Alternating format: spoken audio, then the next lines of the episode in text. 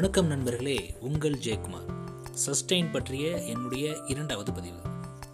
Leadership is the wise use of power power is the capacity to translate intention into reality and sustain it என்று ஆங்கிலத்தில் கூறுவார்கள்.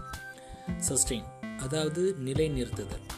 Five S கான்செப்டுடைய கடைசி பாட்டு தான் இந்த சஸ்டெயின் நாம் பொதுவாக ஒர்க் செய்கிற பிளேஸில் அதாவது ஆஃபீஸாக இருக்கட்டும் இல்லை இண்டஸ்ட்ரியாக இருக்கட்டும் அங்கே இந்த ஃபைவ் இயர்ஸ் கான்செப்டை அப்ளை செஞ்சு ஃபாலோ பண்ணால் கம்பெனியுடைய ப்ராஃபிட் கண்டிப்பாக இம்ப்ரூவ் ஆகும். ஒர்க் பண்ணுற எம்ப்ளாயீஸுடைய சேஃப்டி மற்றும் ஒர்க்கிங் என்விரான்மெண்ட் நல்லாவே இருக்கும் அப்படின்றதுல எந்த விதமான டவுட்டுமே கிடையாது.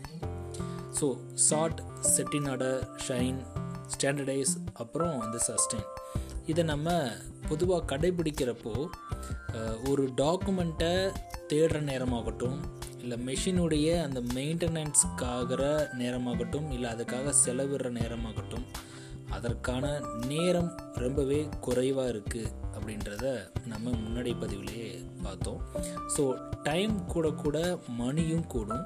ஸோ உங்களுக்கு நல்லாவே தெரியும் டைம் ஈக்குவல் டு மணி அப்படின்னு. ஸோ இந்த ஃபஸ்ட்டு நாலு கான்செப்டையும் தொடர்ந்து ப்ராக்டிஸ் செஞ்சு அதை நம்முடைய வாழ்க்கைக்கான பழக்கமாக மாற்றிக்கிட்டோம் அப்படின்னா இந்த ஃபைவ் இயர்ஸ் கான்செப்ட் வந்து நம்மளை வெற்றிக்கான பாதையிலேயே அழைச்சிட்டு போகும்.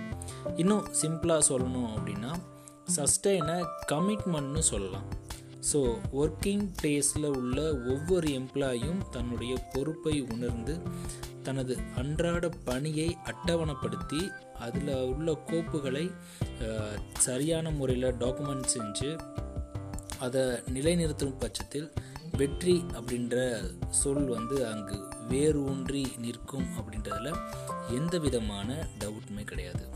நன்றி நண்பர்களே மீண்டும் நாளை இன்னொரு பதிவில் உங்களை சந்திக்கிறேன்.